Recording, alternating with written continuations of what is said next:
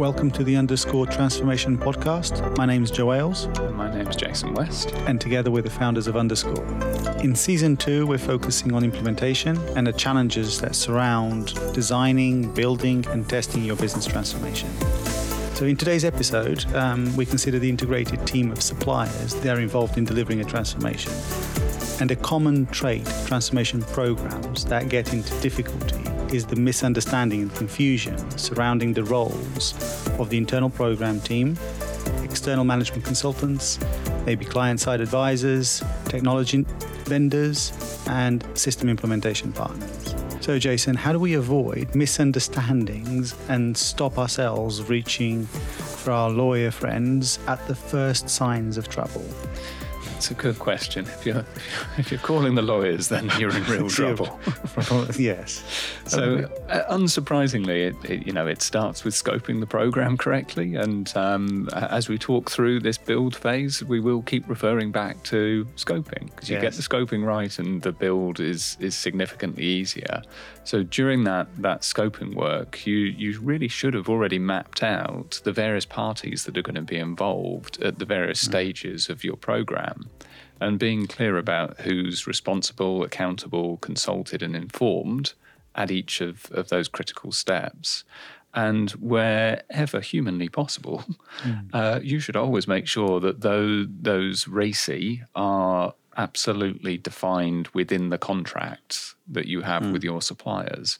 So you have statements of work that clearly define mm who is responsible and accountable for, for each of the various activities that, that your integrated team is going to fulfill together. So that that's kind of the contractual side, and and you really yeah. need to have kind of sorted that out uh, before you get to, to, kicking off your implementation. Um, but on that point, before mm. you involve a wider group of people in a in a kickoff, a launch uh, of your transformation program, you really do want to get your your integrated program team together. So the the team of um, your internal project team members, mm. uh, any um, uh, systems integrator, yeah. technology vendor, management consultants, external advisors, yeah. Anybody that's going to be part of this integrated team with a role mm. to play, you want to get them in the same room at the same time. Now, this might mean flying people in from other yeah. countries, but getting them together right at the beginning and being really mm. clear with them about what we're doing, why we're doing it, and really stepping through that RACI to to be clear about who's doing what. Make yeah. sure there aren't any confusions, any mm. overlaps. You know, stuff doesn't fall between the cracks mm. of these different teams is is absolutely key. Yeah. So in last week's episode, actually, we made reference to this in the mis- you know making sure that people don't do misunderstand the roles and responsibilities of uh, of um, the systems integrators and, and, and those that are making design decisions. So yeah. it, it is important to have at the the very beginning, at the very outset, clarity about who's responsible for what, so that there is no ambiguity. Yes. And when inevitably you're going to have to have, have, some difficult conversations along the way because these things are never plain sailing. Yeah, and and you know on on that point, the, as you go through these these programs, at times things get a bit difficult. Relationships can get strained, and and investing the time up front by getting people together mm. um, and and agreeing not just you know who does what, but mm. that's important, obviously, but also how we're going to work together. Yeah, because this is a team of individuals. Mm. At the end of the day, they they work for different organisations. They've got their own personal objectives, their own commercial drivers. Mm. mm. Um, but they're working together towards a common goal. Yeah. Well, you certainly hope they are. Yeah, yeah. But investing the time up front to make sure that we agree together what are we doing? Why are we doing it? Where are we going? How are we going to get there? Who's going to do what? But but also how are we going to uh, treat each other, behave? Mm. How are we yeah. going to work together? And getting that formed up into a team charter, a set of green card, red card type yeah, behaviors. Yeah, That's worked well. Yeah, absolutely. Um, because you know, it, you you do have mm. these different priorities, these different drivers, and and and starting to tease some of that out up front and and uh, get to that common understanding and and then agreed way of working will make it infinitely hmm, easier. Mm.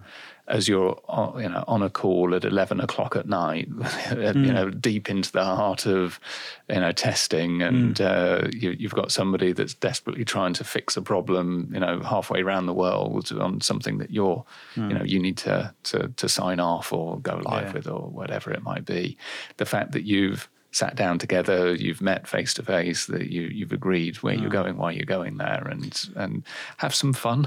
yeah, yeah. And the point is, this is a, this is a um, is is really, really important in twofold. One is to understand roles and responsibilities and make, and make sure that there is no ambiguity mm-hmm. in terms of like who's what am I here to do and what are they here to do? Yes. But the, the, the, second point actually is uh, one of collaboration, isn't it? You know, this is an integrated program team. For the program to be successful, um, every single component of it, uh, every single element of it needs to sort of be facing in the same direction and working to the same goals. Yes. Yeah. Um, so, um, and this is not if you if you start to develop a relationship, or not a relationship, if you start to develop um, a them and us uh, culture uh, among the program team, you're on on bad grounds, on yes. terrible footing. Yeah, absolutely. Um, because everyone will be watching their backs. Yes, yeah, um, and there's some really good frameworks out there around yeah. collaboration. So there's uh, the relatively new ISO 44001 um, to to get the kind of yeah, very yeah. structured around it. As well, well researched there, Jason. well done. Absolutely, just looked it up. Uh, it's it's actually pretty good. It is. It is really really good. Uh, you know, some useful stuff in there. Um, absolutely. Uh, that, that's worth having a look at. Um, but we, you know, we've talked about uh, in the first um, episode of this uh, season the, uh, the the work you need to do around resourcing your program mm. and documenting roles and responsibilities and why that's important. I think at this stage it becomes really important because mm. before somebody that you second onto the program into a subject matter expert role or a process owner role or mm. whatever it might be, before they can really start to understand, well, what's the role of the system integrator versus the technology vendor versus this management consultant, they need to understand their role first. Mm. They're not going to be in the right headspace to really get well, what, what are all these different people doing? Well, what am I doing? Yeah, and so exactly. start with the individual, get yeah, yeah. get them comfortable first. So before you get to that kickoff meeting, you really do want to have sat down with each of the individuals and made sure they're clear on their role. Mm. So they can devote the time when they're together with these other people to forming relationships and, yeah. and actually forming up as a team rather than sat there worrying about, well, what does this mean for me? Well, what am I going to do? Uh, and um, equally importantly is um, the uh, establishing at the very outset, people that are brought into the program, seconded into the program, they haven't been involved in those relationships, maybe in the vendor selection processes. They haven't established those relationships yes, yeah. with those uh, vendors. Um, because it's not you know this is not the first time that the vendor would have met with that organization. It would have been a process there would have been a procurement process yes. way further way back then back when that members of the program team will have created strong relationships with. And when you second individuals into into into projects for the first time this is the first time that they see the whites of the eyes of the people that are going to to to help their their, their organization achieve their goals. Yeah. So you need to invest time and effort in bu- building a, a, a, culture and environment of trust and collaboration and uh, um, and friendliness among yeah, a, a, truly integrated team, a team, yeah. and and spending time on on forming this group of disparate individuals from different companies together yeah. as a properly integrated team that that that share common goals, objectives, and ways of working. Yeah get that right up front and life becomes a heck of a lot easier. Yeah, yeah. Um, and uh, that, that's probably one of the first things you can do to to not have to reach into the drawer and start pulling out yeah, contracts to beat up a supplier with. Um, the the other side to it is, uh, you know, great you do that work up front, but mm. you have to keep working it. Mm. Um, and either the transformation lead or the program director, program manager, mm-hmm. you know, combination of the two really um, need to work hard on monitoring individuals' understandings, not just within their their you know that your internal program team, but you know the the understanding, the expectations, the behaviours of the integrated program team, and where where required, they're going to need to take intervention mm. uh, steps. You know, maybe it's a particular individual in one supplier that's kind of going off a bit, off track, yeah. a bit of an odd direction. Yeah. Um, you know, you need to manage that in the right way, in, in the Mm. way, the ways that you've agreed with with that supplier's Mm. project manager, management chain, whatever it is, the, the how you're going to deal with then these sorts of issues. Um, but you know, make, making sure those misunderstandings don't start creeping in and stuff does fall between the gaps. So I think that constant checking in and management of the individuals and the team as being an important focus as well as on the task at hand. It's very easy for program teams to become incredibly task focused, incredibly outcome focused, and they kind of forget the people elements of Yeah, it. yeah. Yeah. So we, you know, we held our kickoff. We're Yeah. managing the individuals and the team, but you know, we really do need to think a bit more about structure. Um, so, the what are the kind of key groups of individuals and suppliers that make up an integrated program team? Yeah, yeah. I mean, obviously, you got your internal program team. Yeah. Um, and, and we've talked at length in previous episodes about what those roles are. You know, work work stream leads and process owners, etc. All of that needs to be documented. We need to there needs to be clarity as to who is accountable for making what decisions because the suppliers, the vendors, they are ultimately producing something for you. They need to know who to turn to when they need some some light. Yes. Um, then you've got other groups of people, um, and depending on the size of your of your program, that you may draw on. So, um, management consultancies, for instance, Yeah. um, and interestingly, uh, many of our management consult many of the management consultancies cons- consultancies out there that, uh, have got capability on both the system integration space, so making configuration changes to products, but also they've got um, experience in change management and program management and uh, and and full the fulfilling the role that perhaps should sit client side. There's so they've got capability in that, and it's really really important that um, clients that engage, um, you know, the big four or the big consulting firms to do to execute the system implementation for them. That they're very very clear in terms of what role are they there to fulfill. So Yes, yeah, because the role of management consultants really should be in that kind of advisory gu- guidance and, Yeah. and helping you best define the strategy. Yeah, absolutely. So, um, bringing in people with expertise in in your corporate function, whatever that might Yeah. be, um, helping uh, they're there to help you define the strategy, but it's your decision what your strategy Yeah, is. No external absolutely. person's going to tell you what it should be. N- Nor, yeah, if and if they are, you shouldn't you shouldn't accept it. Yeah, you yeah. should make sure it's you're Some warning bells should be going yes, off. exactly. um, uh, but you know they they they're also there to help you work through your target operating model design Yeah, um, and how that fits into the overarching enterprise architecture.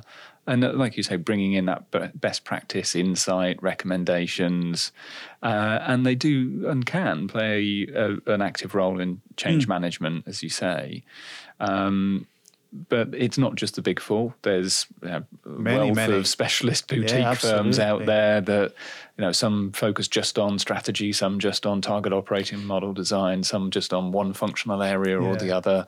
Uh, there's lots of different ways of cutting that up, but Hmm. um, that role of uh, management consultant, for want of a better term, could be fulfilled by a senior interim or uh, an experienced um, contractor yeah, somebody who's been there, done it. Yeah, yeah, the, the, that's got the experience of running these types of processes. I, I think it's probably just worth worth thinking through that um, we've talked quite a lot about the solution design um, accountabilities within the internal program team, but it's more than just making design decisions, isn't it? Uh, the program team's there ultimately to make sure you deliver the benefits and Yeah. the committed business case, but that that also involves some technical stuff as well, because it, it's the it's your internal team that Yeah. need to ensure that whatever gets created um, is fully tested that it's been validated as meeting um, business requirements. So it's not just verified that yes, it meets the, these specifications, but it's validated that yeah, it's fit for purpose. That any change, the that any business change, people change, has been effectively delivered. That people are adopting new ways of working, and then right at, at the upfront, um, it's the internal program team that's uh, often accountable for extracting data from current systems, cleansing it, transforming it. and then loading it into whatever your new technology is. So there's actually an awful lot of um, responsibility and accountability and work mm. that sits on the internal program mm. team side. Uh, and I, I, think where organizations can get into trouble is where they expect that a lot of that work is what the implementation partner is there to do. Yeah. And they don't adequately resource the internal program team. Uh, and they assume that just seconding some people in that are experts in procure to pay mm. and order to cash or whatever it might be uh, mm. benefits, just getting those subject matter experts in uh, is enough. That, mm. that they don't need to worry too much about you know, sort of data analysts and business analysts mm. and testers and test managers and all this other stuff. But that accountability sits with the client. Yeah, I mean, it's um, if you think about it, um, majority, most, the, most of the accountability of delivering and executing the program sits with that on client, client side. Yeah. So um, if if we look at uh, in, in its in broad in its broadest sense, um, the client is expected to deliver data in a format that is transformable into the destination system that's being procured. Yeah. So that's you know, and it's, it's the responsibility of the client to make sure that that data is of good quality. So an awful lot of work needs to be done around data quality and so on. The it's the client's responsibility to make the design decisions. So yeah. that's where we talked a little bit about advisors and interims and people that have been there and done it to come in and help the client make sensible design decisions because the, the, the, those implementation partners are, are there to receive instruction about what the client wants. They can provide options, but that's that's where their yeah. their, their responsibility, the accountability stops. Yes, yeah. Um, the other one is again delivering a technology solution. They are not the, the system integrators or the systems partners. They're not going to sit there and give you a testing strategy. Mm. You've got to create a testing strategy yourself and you have got to test it yourself. They will do their own testing to make sure that the configuration that they've built has been done well or yeah. but ultimately it's your responsibility on the client side to make sure that you've got you've tested the system and the process, the tool, whatever you've, it is you've you've you've acquired or implementing to death. Yes. Um, again, it's, it's change management. It's not the system implementer's responsibility it's client side responsibility to do that. I think one that often gets confused mm. is is around integrating your new system into the rest of the architecture. So yeah. often the implementation partner is there to build an in- interface out of their system or into it, or, or, into it, but they're yeah. they're going from their system out. Yeah. For example, if it's an outbound, they're going from their system out to something else. They're not often there to to uh, make the changes to that target system to accept that interface and, and make sure the data all arrives in the right format That's and all right. the rest of it. They're really just working from their system either uh, with information coming in or going out. Yeah. It's actually the client that's uh, accountable um, yeah, uh, for the end-to-end operation of that that that mm. integration mm. or interface. Yeah, and if you're implementing a system that um, that affects the the entire sort of enterprise architecture, and you you and you're putting in integrations and all sorts of different things, you've when we're talking about suppliers, you've got to engage the suppliers of those systems as well in, yes. in your process, yeah, in in, in your transformation. Because ultimately, yeah. you might have to make changes to to those systems of records that you're integrating with. So it, yeah, it's not. Um, they're there to give to receive a, a specification of what data do you want to go where, in what format, um, and you know frequency of it. Yeah. Um, and that's and and that's what they will do. And uh, on that topic of other mm. vendors, there, there's the the, the the, the suppliers that, that provide your current uh, services and systems mm. that you perhaps are retiring. So there, you need to think through. Well, what what are you know? Let's read the contract before we think about talking to them about terminating it. Yeah. You know, what support do we need from them uh, in in during the life of this program and beyond, and how do we make sure that we have the right commercial discussions at the right time to to ensure that we get what we need and and there's an equitable commercial arrangement that that they're comfortable enough with that they're going to do what they we need them to do. Yeah. Um, so that's something that can often get forgotten. Uh, even during the business case phase, we make an assumption that we can switch off this system as soon as we go live. But hold on, we've got a contract that says, well, we owe them for the next four years.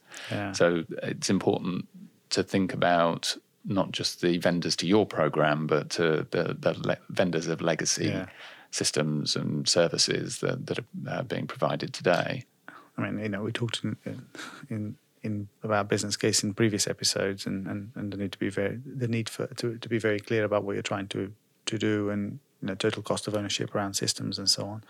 Um, not not don't want to get too technical here, but the, one of the the key things to think about uh, when you're talking about vendors and, and particularly around technology is if you're decommissioning a piece of software because you're implementing something else, be sure that you can decommission it, not just from a contractual perspective, but actually from a data Yes. standpoint. Yeah. You know, legacy data and, and don't just assume that you can decommission something at a point that this this new fe- this new system goes live. Yeah, because not all the data might be in it. You, The- you might need to different data, access it. data, di- different data architectures, Yeah. uh, all sorts of different things that, that uh, will prevent you from um, uh, migrating that data set in its entirety. And then guess what? The assumption that you made in your business case that you were going to retire something won't happen.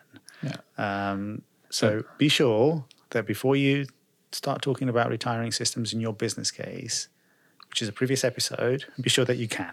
I, I think it's brilliant. Only you could take in a conversation about vendors and turn it into one about data.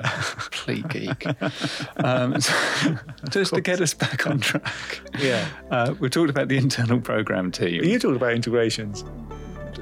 Yeah, in the context of implementation partners, I didn't start going on about legacy data. Good lord. You're listening to the Underscore Transformation Podcast. This podcast is brought to you by Underscore, the transformation capability specialists. To find out more, visit underscore-group.com. We've talked about internal program teams. We talked about management consultants. We've talked about implementation Yes. partners. We need to talk about client-side advisors. Oh, important group. Yes. Important group. Um, these can be your sounding board. Yeah. Uh, this can give you the uh, voice. Can be your voice of reason on your program. Um, Or at least bitter experience. Yes, yeah, they, they'll probably be bitter and they'll probably be asking really difficult questions. These are the individuals that the, the program team, not not the program team, not the vendor. Uh, vendors probably like too much. Yeah. Um, they dig they dig beneath the surface, um, and uh, and this is not about uh, picking holes in anything. This is really about their role is there to make sure that the program achieves what it's trying to achieve Yeah. based on their set, the, the experience that they've got. But you can plug them in at different levels, Yeah, can't you? So there's, yeah. I think there's two options. There's you either plug them into the program team itself, so to the design authority, to the process owners, as that sounding board, as that external advisor that, that's talking to them about best practice, and oh, you might be thinking you could do it that way, but here's the operational impact that I've experienced Yeah. in company Y. and they'll be the mo- they'll, that's where they'll have the most impact. Yeah, They'll have the most impact at that at that level. It's um, you know in not in a huge amount of detail, but really helping shape thinking. yes, yeah. Um, rather than and which is the other option is to put them on a on an executive executive Yeah, you, so it's either you plug them into the design boards and the Yeah. design decisions, or you plug them in a, at a governance level at Yeah. that either operational steering committee, executive, well, not really operational, really executive steering Yeah. committee, or program board sort of level. It's one of those two. It's either the program board or it's the exec steering committee. and and and that could work. The challenge is the challenge with just just using that as a as, as a as a as a as a channel is that a lot of it's how do you influence design yeah, right? Because a lot of the design has probably been made. It just it, it does become a um, a QA type role. yes, yeah, uh, yeah. which is important. And don't get me wrong, if if eh, as a, if, if I was a sponsor, I would look to have something alongside me, someone alongside me that understands the trajectory that we're going in and where trapdoors are likely to Yeah. be, so that I can prepare myself and and the program team and so on, and everybody around me about okay, what are the issues that we're likely to encounter. But it's not an either or, is it? You, you No, can no, have somebody at the executive steering committee level, and that- down. yeah, and at the and at the design level yeah, you that's bringing that real experience in. So you've got the person at the exec level asking those really horrible probing questions Mm. that as a program manager or as a, a transformation lead you just don't want someone asking. Yeah. Uh, so they're there to ask the difficult questions and to bring that um, external validation that what's being designed within the program is actually going to work. Yeah. Um, but then the, the the design teams have got that external perspective from a different individual um, that, that's helping them make those those really well-founded design decisions. So the challenge that's coming in through uh, perhaps an external advisor at the, uh, during the exec steer co are, are being well well answered, if you like. Yeah, so yeah. you're not reliant on a really experienced individual just catching things at the exec steer co level. You've plugged in somebody potentially equally as experienced, uh, but perhaps a bit more operationally focused, a bit more in the detail uh, to make sure the, the things work effectively in that design Yeah. space. Um, so the final um, Yeah. supplier uh, is your new technology vendor. Yes. So what are they there to do? Technology vendors are there to provide the technology. Yeah. They're not they're not there to to design your processes for you. They're they're providing technology as a service. Yeah. Here's a kit that I'm going to give to you. Use a system implementation partner to configure it as you as as you as you wish within the constraints of of, of the of the capabilities I'm giving you as a, as, as technology, and but that's that's all it is Yeah. um, you know, clearly the, the, the technology vendors are designing things on best practice, on um, you know using lots and lots of customers to to um, to beta test certain certain designs. So they're always evolving their product to Yeah. to meet the latest sort of thinking around whether it's finance, procurement, or HR. Um, but they are there to do. They're, they're, all they're there to do is to provide you a platform. So they're they're there to provide that platform. They they need to make sure that it's you know as bug free as it can be. That Yeah. they're providing that third level support to you as a as a client, um, and that it gets enhanced in the right way. So as a as a customer of that vendor. Really engaging with whatever their product development process is, whatever their user groups are. Yes. Even though we're talking about implementation right now, get involved now. early, Yeah. early, influence the roadmap. Yeah. Um, and and actually, if you're for large enterprises and, and for large, for large corporations, um, technology vendors will be keen to get those technology th- those um, in, individuals involved anyway. Yeah. You know, to develop to, to develop product to help them develop um, their their roadmap. Yeah. The technology vendors are also have got a vested interest in this thing landing well. Um, so they, they, they will often, um, in some cases, some, some, some technology vendors will play a role of sort of quality assurance, making sure that um, the system implementation partners are doing what they need to do, Yes. um, that they're making the right configuration design decisions in, in the system. Yeah, they've followed the implementation process. They've Absolutely. ticked the right boxes. Absolutely. But they're not there to make sure that you've done your change management. They're not quality assuring your program. Let's be clear. They're not Yeah. quality assuring the program. They're just quality assuring the fact that the technology is being configured in accordance with their criteria. Yeah, and and they're not quality assuring the design. No, they're not quality assuring the Yeah. design. So if you've got 7,000 lines of, of objects that you've created, they're not sitting there asking, are you sure you want to create 7,000? Yeah, uh, when 20 would do, uh, they, they say, okay, fine. If you've got 7,000, there must be a good reason for you to requ- request 7,000. Yes. I'm not questioning that. I'm just going to make sure that the 7,000 have been configured and set up correctly in the system. yeah. And I think this is where your client side advisors come in. Yes. They would be the ones that are saying, hold on, seven, that, that's not quite right. No, Yes. you're, you're going to have these issues in operation. It's going to be a nightmare to support. Actually, your reporting is going to be horrible. Yeah. You know, it's that you're not going to get that from your technology vendor. You kind of really need to look at that from Yeah. uh, from elsewhere. Um, you can you can do without it. Um, all, all that means is that you're, you're, you will find you will get to the same solution eventually, but you'll learn it in production when everything's live in front of a, a you know a live studio audience Yeah. with the, the CEO looking at their payslip, going, "Why is this not right?" Yeah.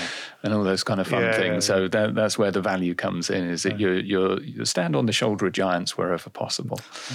Um, so they're, they're they're the kind of the nicely set out roles, but you've already touched on where a management consultant organization can Yeah. have an implementation partner and being clear about where where the differences are and Yeah. are you acting in, in the role of our management consultant or in the role of our implementation partner Hmm. because even though the name across the door is the same they're totally different teams and Yeah. a lot of these are partnership models so Yeah, yeah. they really don't talk to They're, each other. they're different individuals, and Yeah. they? they are different teams. They are different individuals. yeah, so be clear about what you're contracting for. But the other one is is around vendors, technology Mm. vendors, because some some of them have implementation teams. Yes. So you need to distinguish between am I talking to you as a technology vendor or as an implementation partner? Yeah, that's true. And, and just make sure that you're clear about in what role and which individuals and Mm. how, how you're engaging, because it can be really easy to kind of get all that very muddled and uh, things break down quite quickly. Mm. Yeah, in our, in,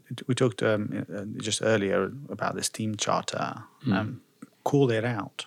You know, Yes. call it out. So if I've got a if if the inter, if the technology vendor is my implementation partner, who do I go to to influence roadmap? Yeah. Is it the guy standing in front of me who's doing the configuration, or uh, is it someone else? Yes. Yeah. Be, be clear as to what your escalation points are in, in those situations. And likewise, if you're using a system implementa- implementer and a management consultant using the same brand, do the same thing.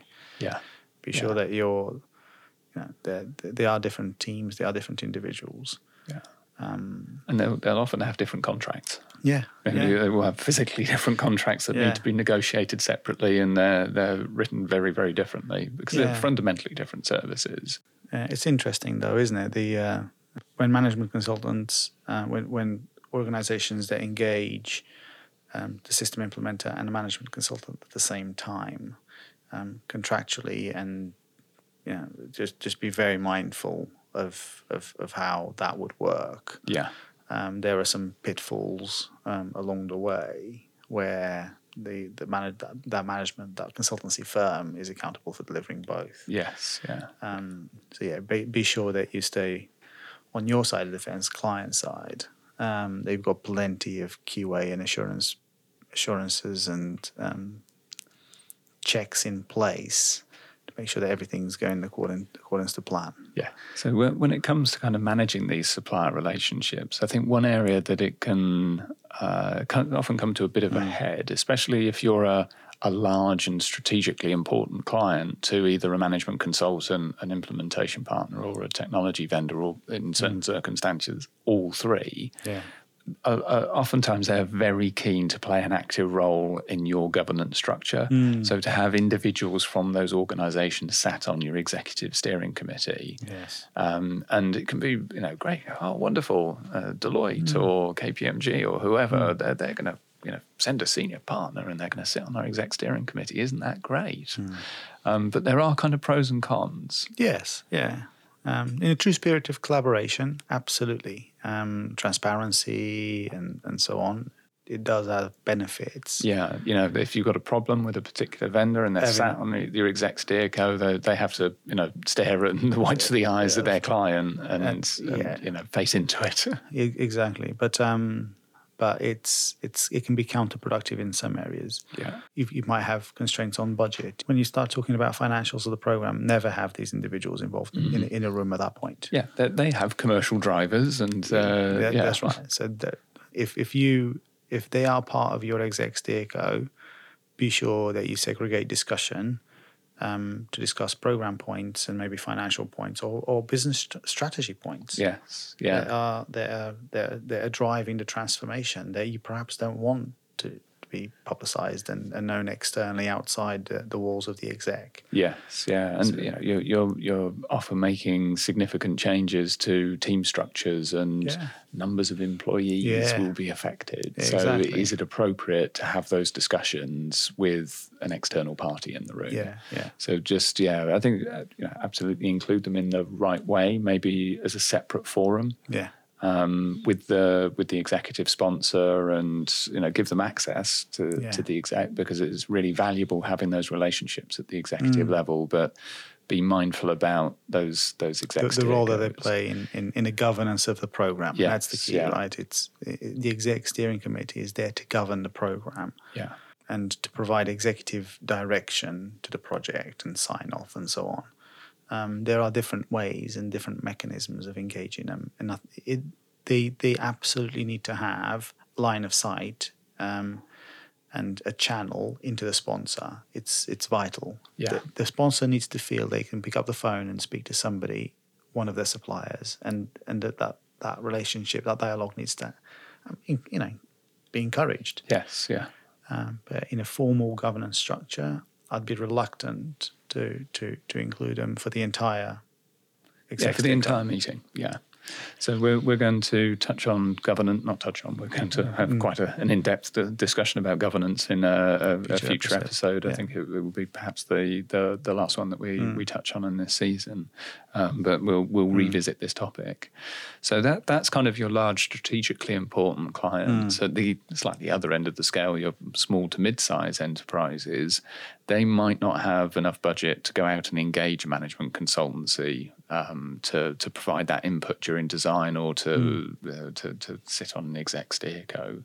Um, if that's the case, what what can organisations do where they don't have the budget to go to a, a management consultancy to get that input on design? What what what can they do? client advisors, isn't it? Get the client side advisor engage with somebody that's been there, done it before, um, and then support. Go out and get individuals that have been there, done it, to work alongside your program team, who've probably not got experience in having done this before. Um, so yeah, and and use that that that expertise. Yes, And there's yeah. plenty of expertise in the market without needing to go to to you know Oh, absolutely. the big Yeah.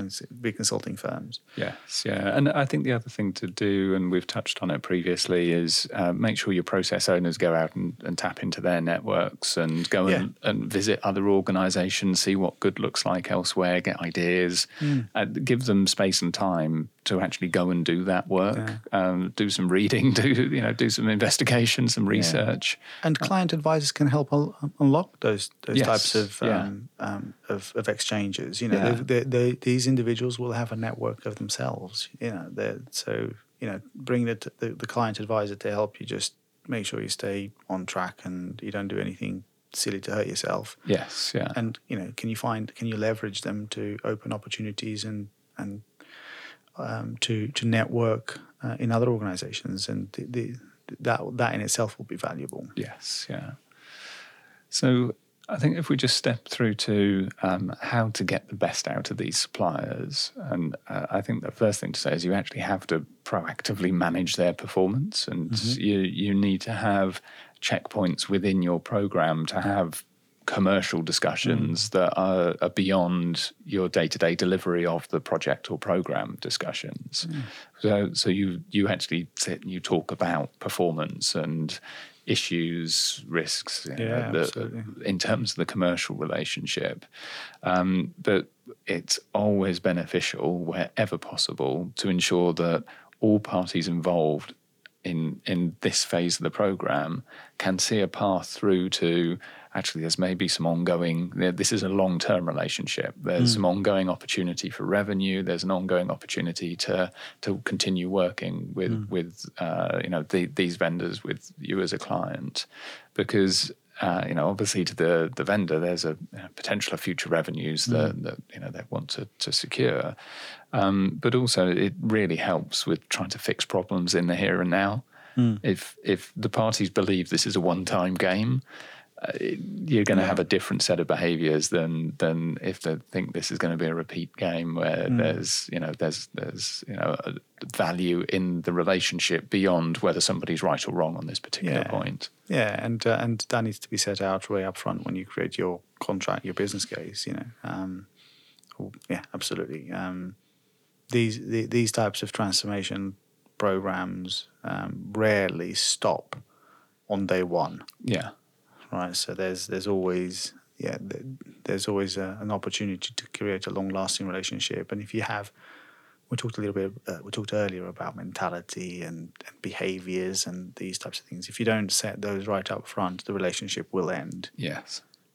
once once you're live. Yeah. Um, and the likelihood is that there'll be a, a, a contracting opportunity for support services, um, you know, through life support for whatever it is that you're implementing, with potentially a different supplier. Yes. uh, Yeah. which which adds you know it there's having that continuity is really really helpful uh, as you transition as you embed your what, what you've built. Um, so having that long lasting relationship is is is possible. So yes. have the right behaviors throughout the program because you're more likely to end up with something win-win for everybody. Yeah. So as a as a program sponsor, one of the things you want to be looking at is how does the program team talk about the different suppliers? Yeah. Are they are they taking kind of a transactional approach to the relationship?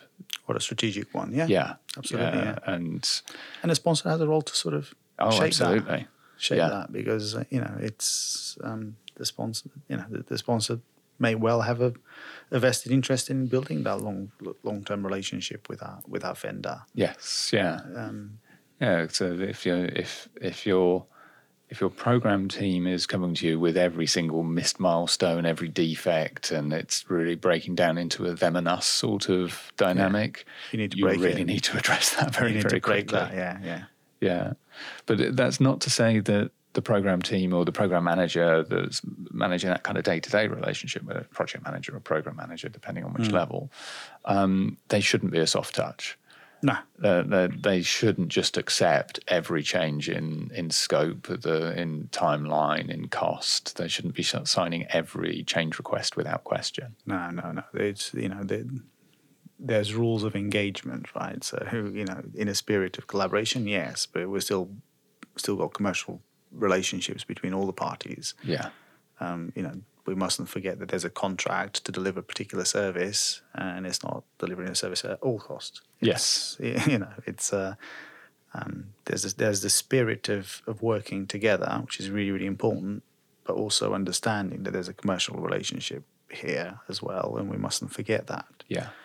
Um, I think again, this is where client side advisors can come in because if a program team is not you know, fully versed with what it is they're doing, then then having somebody to, that can constructively challenge uh, change requests as they come in, you can end up with a much better solution. Yeah. Because it could be that the individual functional consultant, if we're talking technology here, has just thought about the solution in one way.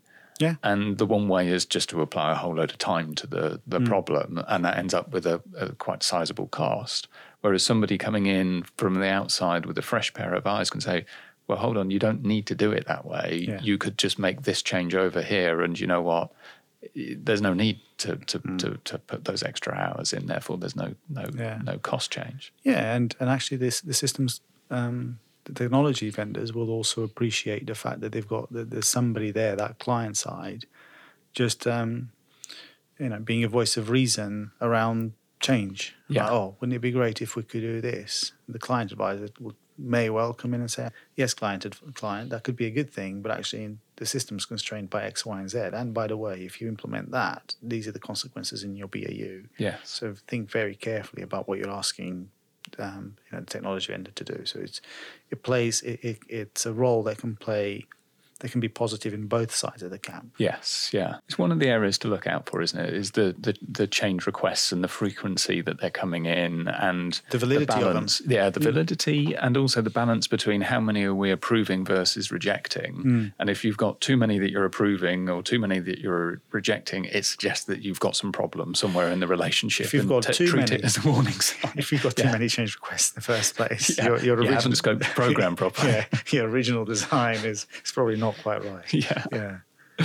Oh dear. So the the final piece is Yeah. really around making sure that you've got adequate time at the start um, of, of the relationship to scope out that that statement of work with with all the relevant people, and that you build in, especially with management consultants and implementation partners, plenty of time for knowledge transfer a- as you go because i in you know, our shared view um, the the objective for all suppliers, as far as you can contractually put it in, mm. is to ensure the client is as self sufficient as humanly possible at the point of go live. Yeah. And unless you build that into your commercial negotiations and your contracting right up front, that's not the default. No, no, that is that, that is a um, it's an interesting one because there can be a lot of ambiguity. Mm-hmm. Uh, um, around um, around sort of self sufficiency because the client will absolutely be expecting to be self sufficient at day one, but naturally the um, the way maybe technology gets implemented isn't um, aligned to that, yes. Um, and it's only it's only at the very end when knowledge transfer starts to happen that a client starts to sort of take accountability for it, but it comes at a point quite close to go live where you don't have all the all the tools and all to to to, to support and sustain um, you know, support the system. Yes, yeah. So build that into the contract, have it right up front, and find the mechanisms mechanisms in place that allow you to be self sufficient when this thing gets switched on. Yeah.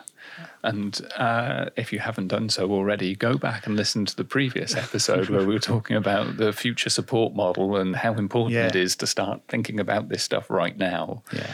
Um, so we've covered off today quite a broad series yeah. of topics. So uh, when we're talking about um, suppliers and getting the best out of them, first use them in the right way and make sure everyone in the program team is fully aware of everybody's role and different mm. vendors, different suppliers, and, and the program team, uh, the different roles that, that there are and how they work together. Um, avoiding confusion if, mm. if you've got suppliers fulfilling multiple roles on the program, how best to plug in different vendors at different levels of the organization, whether that's part of your governance or part of your design and the different mm-hmm. options that we've got there. Managing the performance of suppliers and how, how best to kind of focus on those long term relationships and some of the warning signs to look out for mm. when it hmm. comes to change requests and the volume of them and uh, yeah. how many you're approving and, and mm. turning down. Uh, and then the final piece is on, on knowledge transfer. Mm. So, uh, as ever, uh, this is a huge topic. yeah. we, we, could talk at much yeah. more length on this one, but this uh, season, this season, this this weird topic, they got, there's 10 episodes of, by, of itself. Yes, but bearing in mind, this is uh, you know t- 10 key success factors in a transfer transformation program yeah. that at minimum is going to last a year. So it's probably unsurprising that there's quite a bit to discuss. So next week, integrations and reporting. Thanks for listening. We really appreciate your support. This episode focused on one of 10 critical success factors in the build phase of transformation. If you'd like to be at the front of the queue for next week's episode, please hit the subscribe button. And don't forget to like the show if you found it useful. To learn about the scoping phase of transformation, head over to season one and look out for future seasons on transition and optimization. If you have any questions or opinions you'd like to share, please contact me, Jason West, on LinkedIn or via our website underscore hyphen group.com.